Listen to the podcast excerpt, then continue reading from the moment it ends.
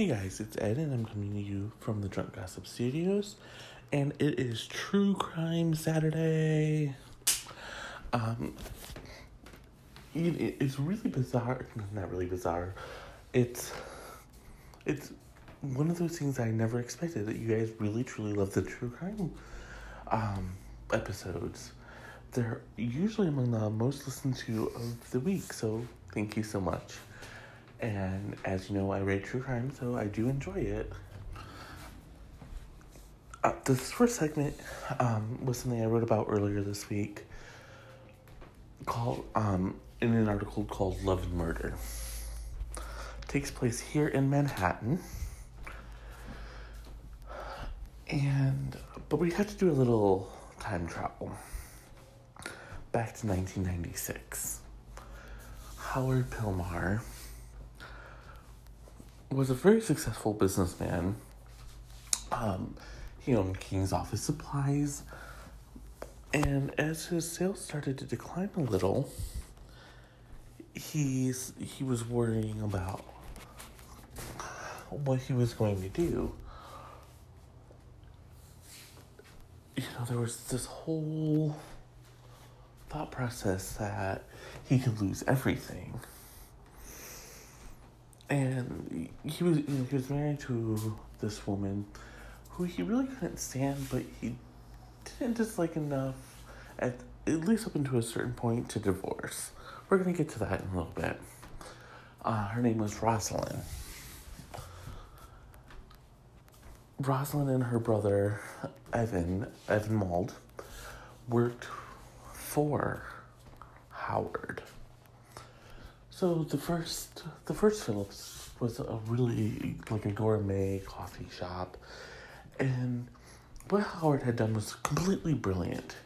He had noticed that there was an uprising in coffee shop boutiques, and he wanted to get some in Manhattan. Once he did, bada boom, bada bing, they were everywhere. And everything seemed to be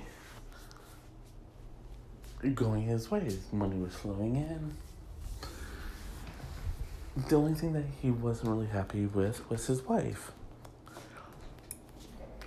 So at some point in 1996, um, I've read the New York Times, the, the Post, um, the Daily News, and there's no dates um, involved with when he went to talk to a divorce lawyer, but they all agree that at some point he went to talk to a divorce lawyer. And this seemed to really take Rosalind off. But Rosalind was under her own pressure. See, she had stolen more than $160,000 from a dentist office where she worked. And the dentist found out about it and was going to call um, the police and have her charged with embezzlement. But she begged and begged and begged, and finally they relented and agreed that she could pay them back. But she actually had to pay them back.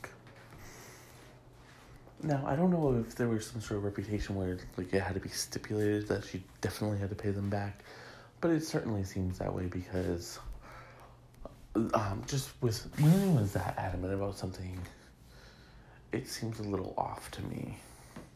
Maybe it's just me, maybe I'm wrong. I don't know. Anyway, so they were adamant that that she had to pay them back not it's not really such a big deal because why wouldn't you want to get your money back, right? Right. So if that was all she had to deal with, she probably could have gone to her husband, admitted what she did, and then, you know, got him to help her out. Maybe he wouldn't have liked it, but it could have been cheaper than a divorce settlement. But she didn't. And then she almost lost one of the coffee shops that she was put in charge of because she wasn't paying taxes on that either.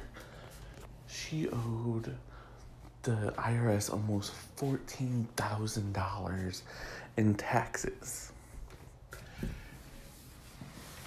And they had threatened to shut down this particular this particular location if she didn't pay that money back. So she was backed into a corner, didn't know what to do. Evan was ever the protective big brother and had told people that he would kill Howard if Howard ever hurt his sister. Now, as a big brother, I completely understand that. To some people, it seems irrational.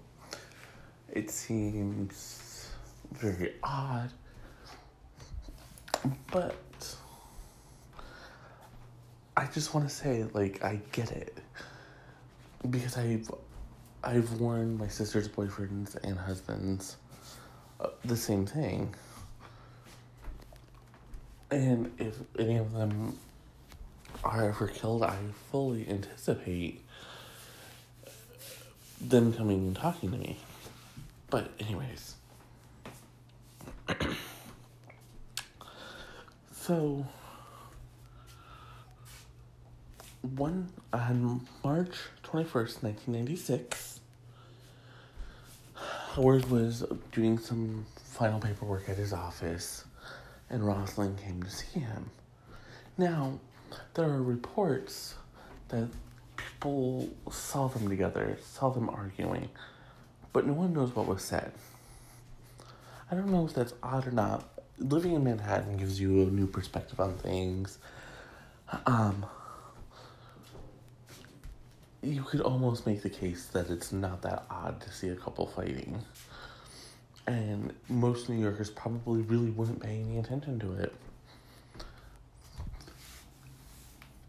And at some point, Evan joined them. What we know happened next is Howard was stabbed. His throat was slit, his heart was pierced and his lung was pierced.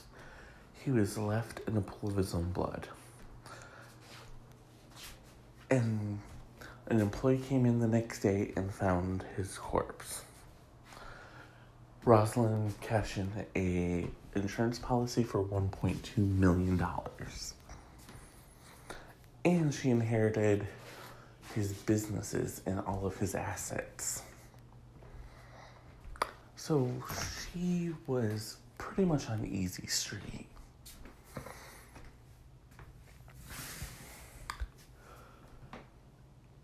And she would have gotten away with it too. But the police zeroed in on her and her brother right away. Now, I was talking to Natalie earlier. Um, she asked me about the uh, not earlier, um, earlier in the week, I should say, because I was telling her about this article and we started talking about the, you know, why does it take so long? In this case, they zeroed in on um, Rosalind and Evan almost immediately, but all they could come up with was circum- circumstantial evidence. They couldn't, they didn't have any hard proof. There was no murder weapon or anything like that. But there was some of Evan's blood was found at the scene, which they were finally able to match through DNA tests. And a jury earlier in 2019, earlier this year, convicted um, Rosalind and Evan of se- second degree murder. Now, um, their lawyers are saying that they're gonna fight it and you know fight the power or whatever. And there's a good chance that they're gonna win on appeal. Let's be real here. They the circumstantial evidence is probably not enough, but Evan's blood being at the scene and the cut on his hand is very damning. And there's a good there's also a possibility that the appeals court won't hear it. So it's a very interesting case. And if nothing else, the prosecutors definitely got their conviction and their win, which is probably what's really important to them. So, I am gonna go and I will be right back. And I'm back. So this this story is one that confounds me and it, it's very, very graphic. Amanda Logue was knocked up at 17. Uh, she dropped out of school to care for her child, and then eh, she had her mom's help, and then her mom died when she was 19. And she was all alone. Um, and several times, she was dating a guy several times. The cops were called, and one of the cops took a shining to her. They fell in love, got married. And the husband kept encouraging Amanda to get into modeling. So Amanda got into modeling.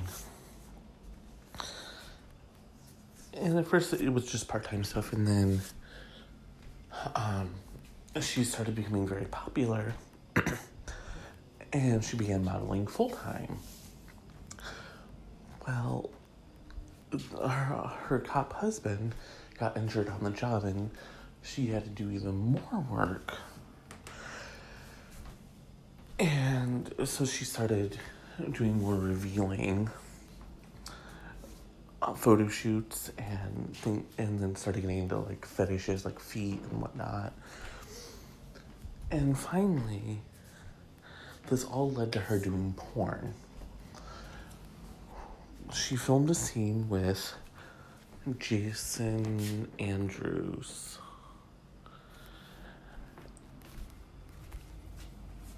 And their scene was sizzling together.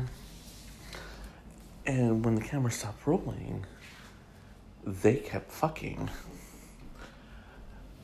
Now, this seems like a really old story, and if you've read it as much true crime as I have, you think you know where the story's going. You're wrong in this case. So normally the story would go that she she killed her husband, yada yada yada. But that's not what happened here. Instead, instead she and Jason ran off. And she completely planned on divorcing her husband.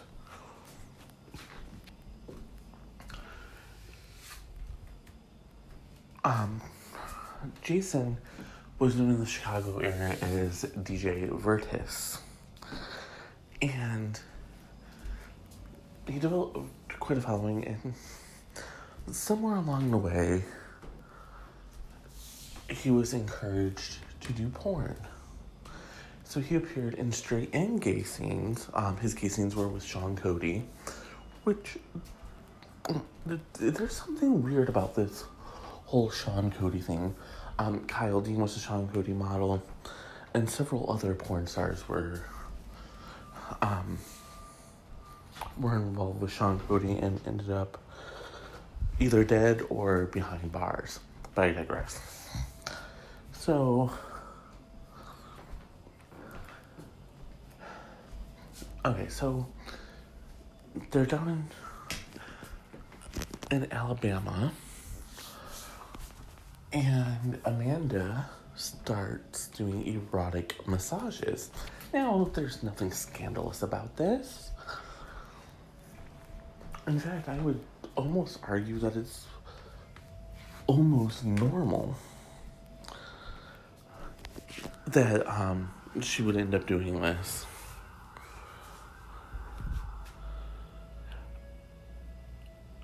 Um, so they're they're down in Florida. I don't know why I said Alabama. It was it was Florida. Forgive me. Um, they're down in Florida, she's doing erotic massages. She gets hired by a man by the name of Dennis Abramson. And to to give him a massage. At some point between the, time she was hired and when this actually took place, Jason tells Amanda that he has this thing about he gets off thinking about killing people. Now there are some really dark fetishes, but this is the darkest of the dark that I've that I've personally heard of. And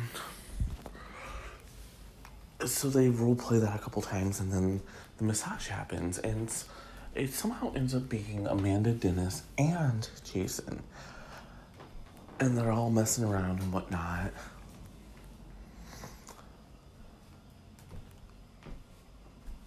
And then they kill Dennis. Um, they use a sledgehammer bat, bashed his head in, stole um, the money in his wallet, stole his laptop and credit cards, and then they went and had sex.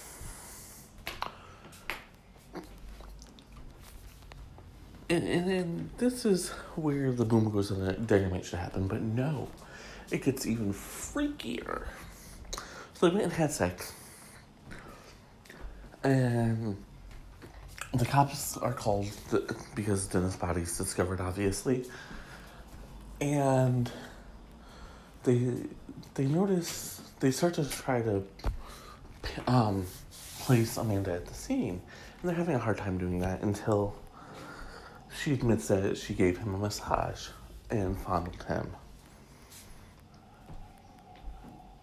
Okay, not a, you know, not necessarily great, but not damning.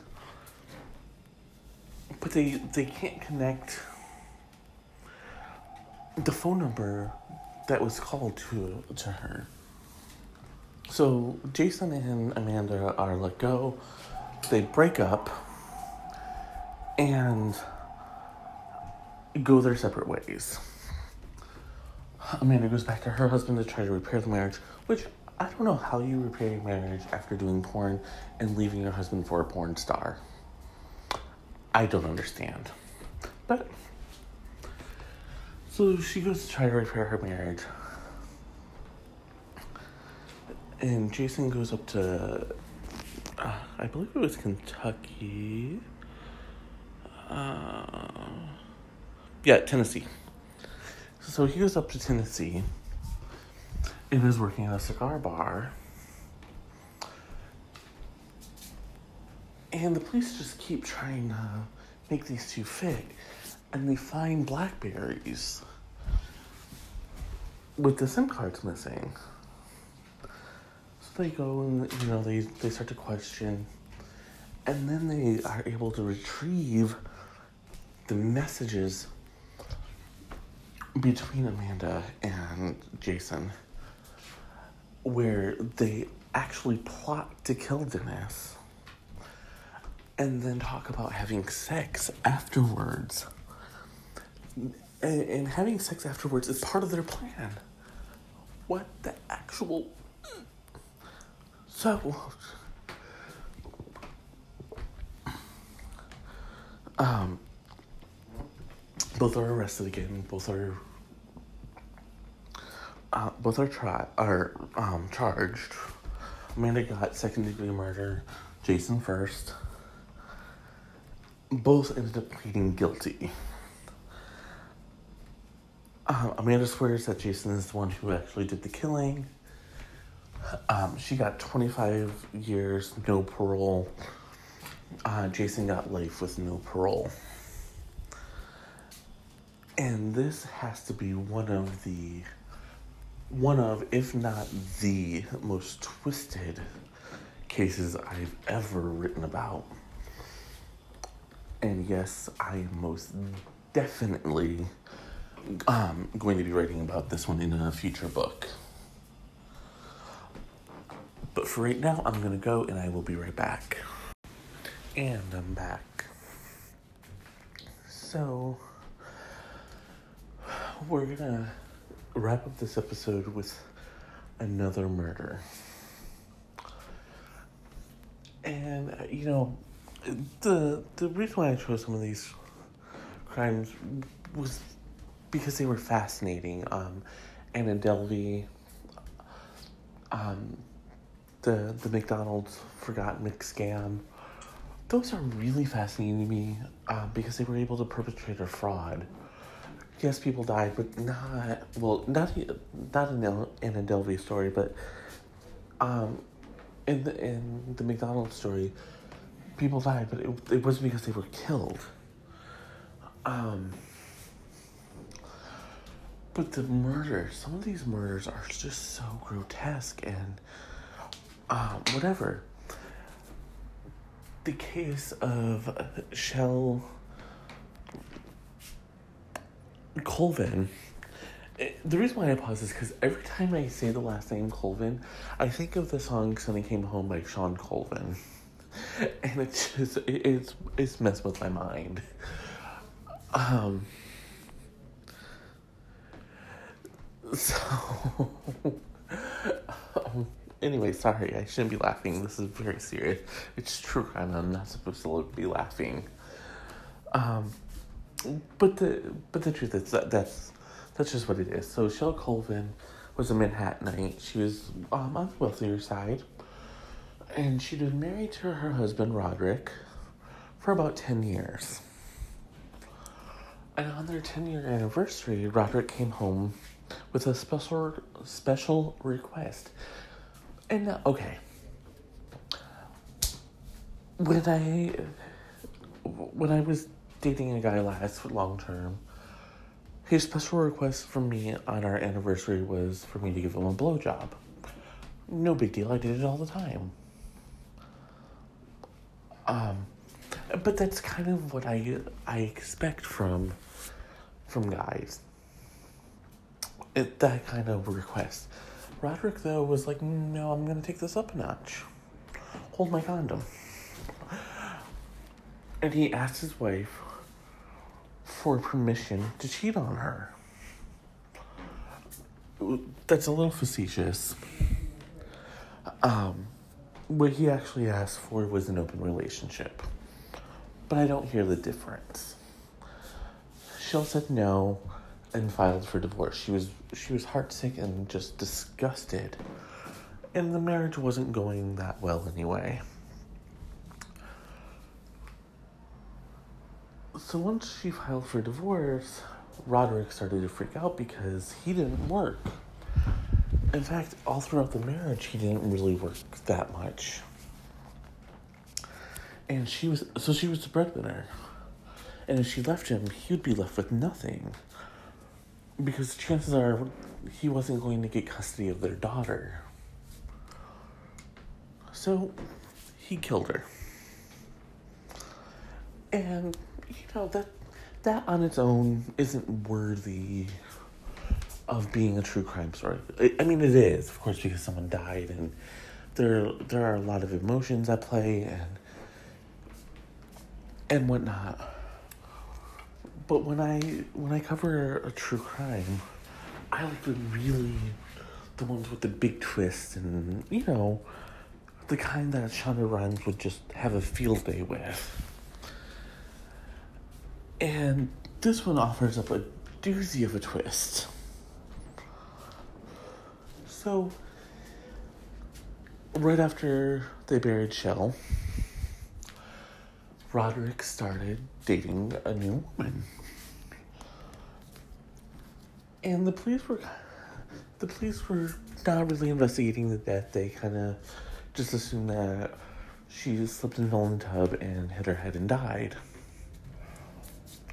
It, w- it could have been just a very easy open and shut case. But something in the back of the detective's head just kept nagging at him. Um, and the, the family had first um, declined to have an autopsy done for religious reasons. And I'm guessing Roderick knew that they were going to do that, and that's how he um, planned to get away with the murder. But then the, the, the detectives went back and said, hey, look, we know religious and whatever, but this needs to be looked into. And the family said, okay, yeah, please, please look into this. We loved her. We want to know what happened. So they looked into it and they started noticing that she didn't die from a, a head injury. She had been strangled. Dun dun dun. So then the cop was like, all right. You know, now we gotta start figuring out who had a motive. And lo and behold, they found these. well they didn't find they started looking at Roderick, and they you know the family started saying well you know she did file for divorce from him after their anniversary whatever blah blah blah, and then the, the woman he'd been dating they broke up, and she went forward to the cops and said hey like this is what he's going to do. So, what was he going to do? Roderick, in his infinite, infinite wisdom, decided that his nine year old daughter was going to take the fall for him. You heard me right. He was framing his nine year old daughter. Now, what kind of thank you gift do you give for framing someone for murder? I'm asking for Roderick. Um, So, what, what he did is he composed an email saying that she was so sorry that her and her mom had gotten into a big fight and she pushed her really hard into the tub. And that's how she died. Except for they knew that she had been strangled. The the email was obviously never sent. I shouldn't say obviously. The email was never sent. But they did find it in the draft folder in the little girl's email. Roderick Colvin is now on trial in Manhattan for the murder of his wife, Cheryl. As soon as I get an update on this, I will bring it to you. Um, but again, th- that's just the kind of case that really tickles my fancy, so to speak. That's going to do it for the true crime episode of Drunk Gossip. As always, thank you so much for listening. And until next time, cheers and I am back. So, this true crime story is a is a little weird even for me. Um,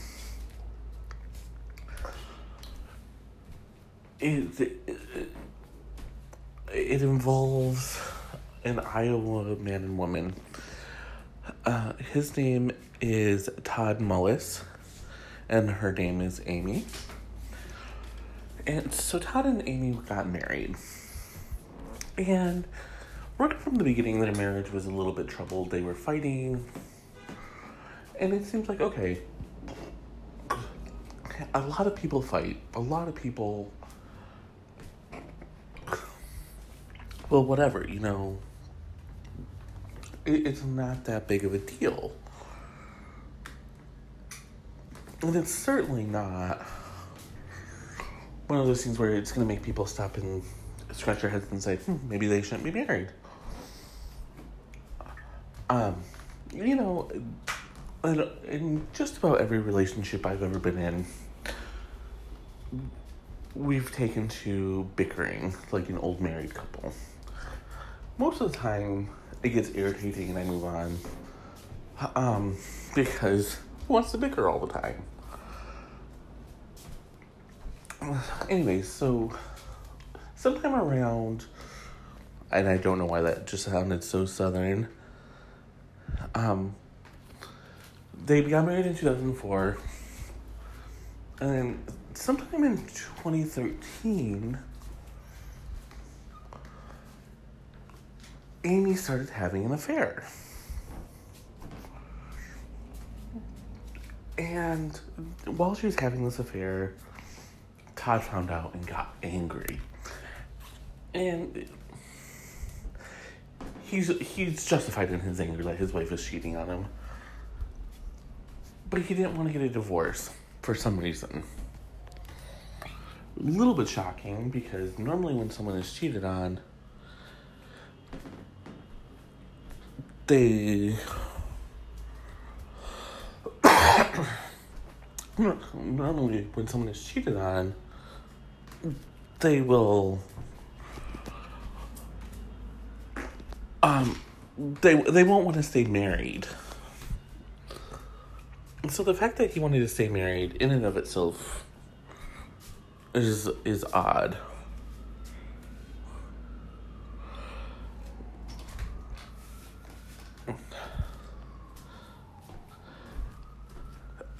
But he did, and um, after a trial separation, they reconciled. And Amy swore that she would try to work on the marriage. And she did for a few years. Until. Dun dun dun. The problem with having production notes is sometimes I get lost in them.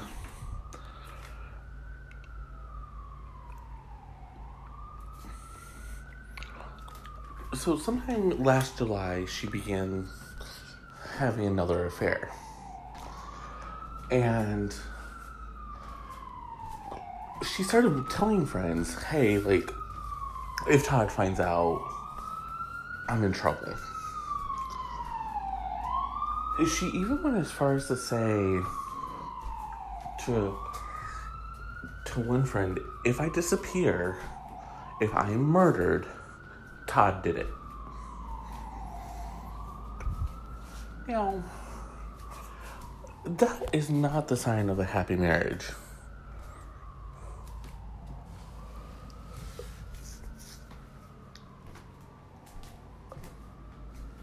And if if someone thinks it is,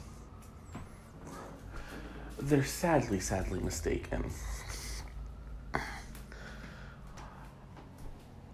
Because, excuse me.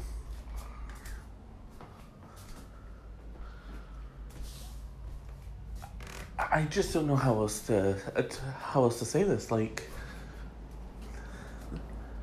there has to be some sort of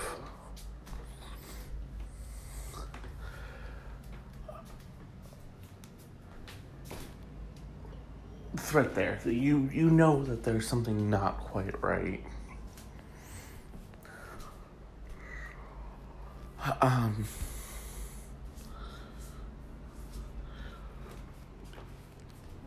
And so, in November of 2018,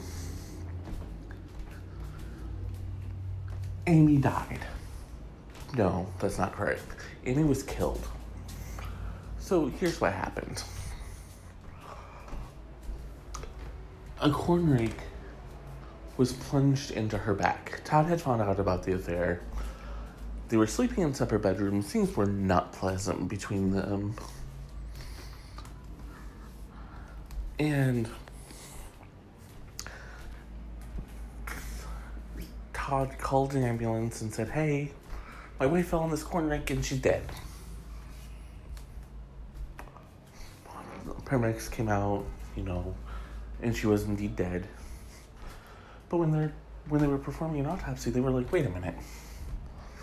The rake had four prongs, but there's at least six holes. What is actually going on here? And no one said anything, no one said anything. And finally, they arrested Todd under suspicion of murder. And, and, and they did it. Part of the investigation, and I don't know how dumb you have to be to do this, but part of the investigation showed that on his iPad he had Googled what happened to cheating spouses in historic Aztec tribes and killing unfaithful women.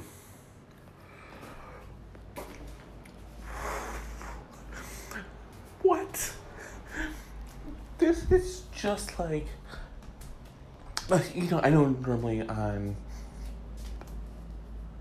I know normally on um, True Crime Saturday segments I don't do this a lot, but I'm gonna break here.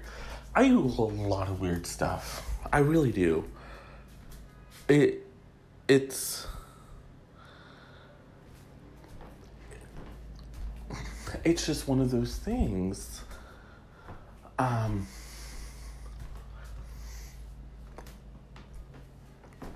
I, I'm a writer. I have to look at into weird shit all the time. Uh, my favorite that I looked up, and it's really funny because at the time I was seeing a cop, and he had walked up behind me, and I didn't realize it was him. And I had Googled how to embezzle money and the look on his face. I'll tell you that story during uh, a, a drunk writing segment one day. Back to the back to the Mullins though. So he Googled this and he, and then he was like, no, no, that wasn't me, no. But he never let the kids use his laptop or anything like that. So he was arrested and he was charged with first degree murder. And he's awaiting his arraignment, which should, um, which is happening. Oh, which happened on March 8th. He put in a not guilty plea, which I'm really confused by, but I, I guess to each their own. And for me, I'm gonna go and I'll be right back. And I am back. And this next story is one that suits me to a T. So, Jarec Wentworth was a very popular porn star. He did, um, if you look up, if you Google him, you're gonna see a lot of daddy roles. Um, and you're gonna see that within that field, he was probably the top. Uh, the, the probably the top actor. If if he's not the top, he's near very near the top. And I am not going to apologize or take, excuse me, uh, or take that back, um, because I hadn't heard about this before. I actually stumbled upon the story in a in a weird way, which again I'll tell you later. But so so I googled them and I so I could familiarize myself. Um, for the full story, go read um, extortion porn style um, over on Vocal Media. I wrote it. Anyways.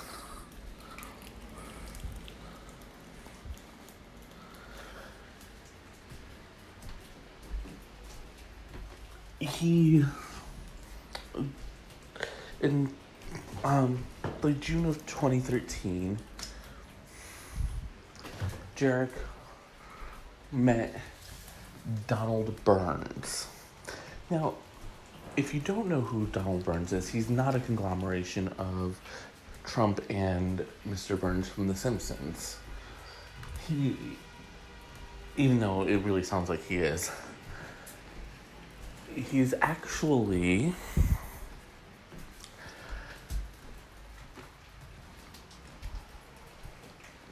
a billion a conservative billionaire who would give to a lot of right wing politicians.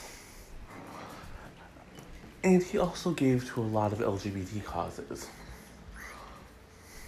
And so Jarec and Donald met up, started talking, and actually had a, uh, an allegedly brief affair.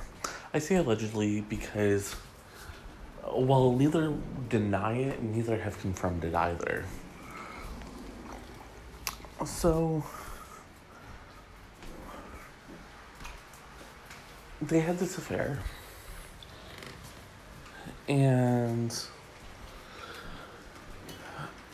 after a while, and again, I there's no real timeline for me to give you guys here because I don't know. Um, but at some point, they decided, hey, we're not really suited.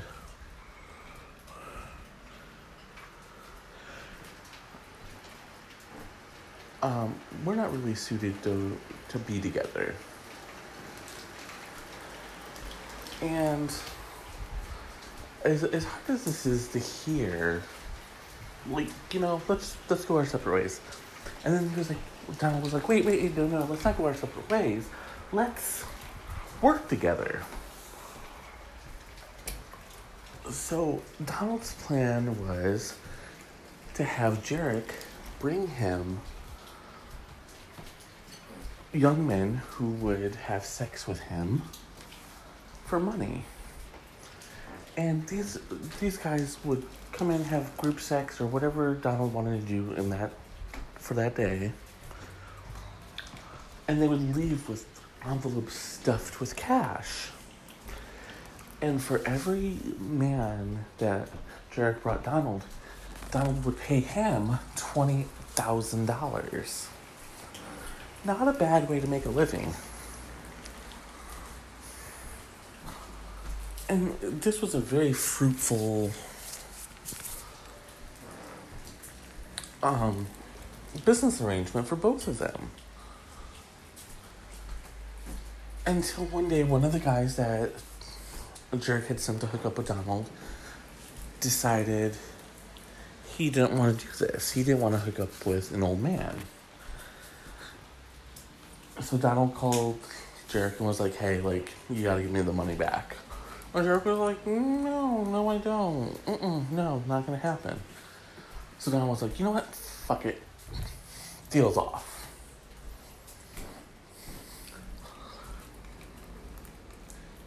Which did not sit well with Jarec. Jarec was like, um, excuse me, no. Mm-mm.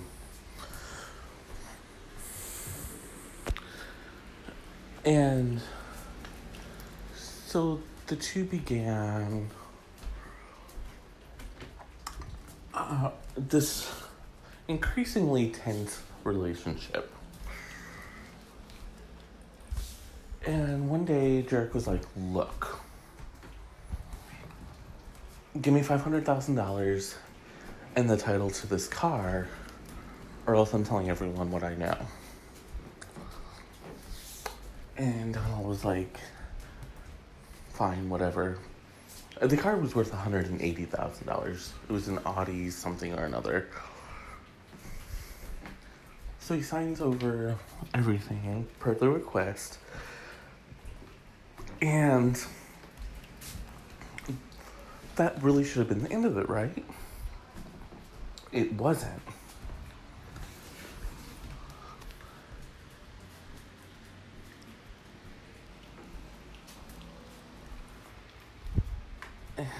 Um, so Jarec was getting really, really angry and thinking about the deal that they used to have and how it was good for so long until Donald just decided that he didn't want to continue on with it. So Jared was like, fuck this, I deserve more. So he called Donald and was like, go look at Twitter. And on Twitter, he had posted a message about knowing Burns, knowing Donald Burns, and what he was into.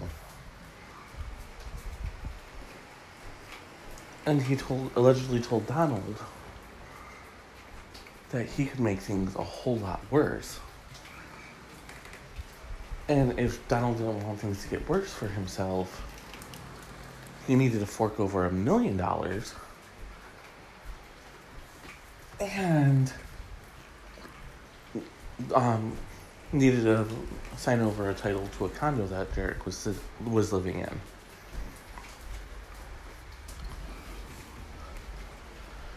So they were like, Jarec was, Donald was like, mm mm, and he called the FBI and went like, hey, like I'm being blackmailed. So he, he took all the evidence in. The FBI set up a sting where they met at a Starbucks, and Jarec was under the impression that he was about to get, you, you know, the mother load. And so they, so Jarec met with an FBI agent. Didn't realize he was an FBI agent since he was undercover. They went out, and Jarec thought he was about to get his million dollars, and instead he got arrested. And they they did find a weapon, um, a gun, in Jarec's car. So they're presuming, but they can't prove, that Jarec had intended to kill Donald Burns.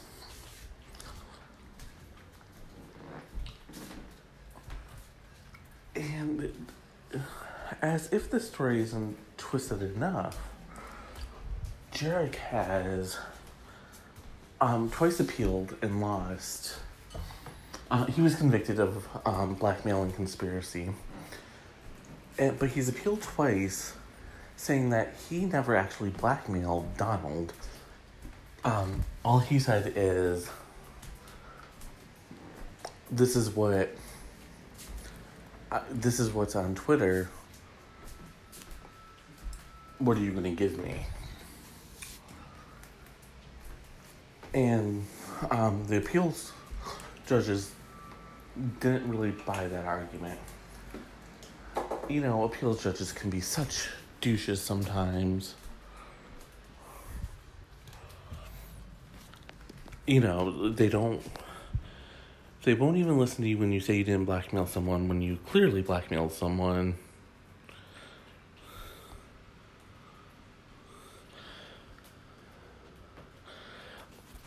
You know, it's. it's such a shame when judges won't let you lie to them. Um, so he's he's still serving out. Um, he he's not expected to get out of jail until at the earliest, I believe it was twenty twenty. Um, and Donald Burns was indeed outed, obviously, because here we are. Uh, we're talking about him I'm not sure that a lot of people realized that this was a thing because it didn't hit the mainstream media, which again could have been Burns' influence or it could have been just one of those stories where they were like, hmm, yeah, we'll we'll pass for now. Um, but that's going to do it for this episode of True Crime Saturday. As always, guys, thank you so much for listening. And until next episode, I'm raising my martini glass and saying cheers.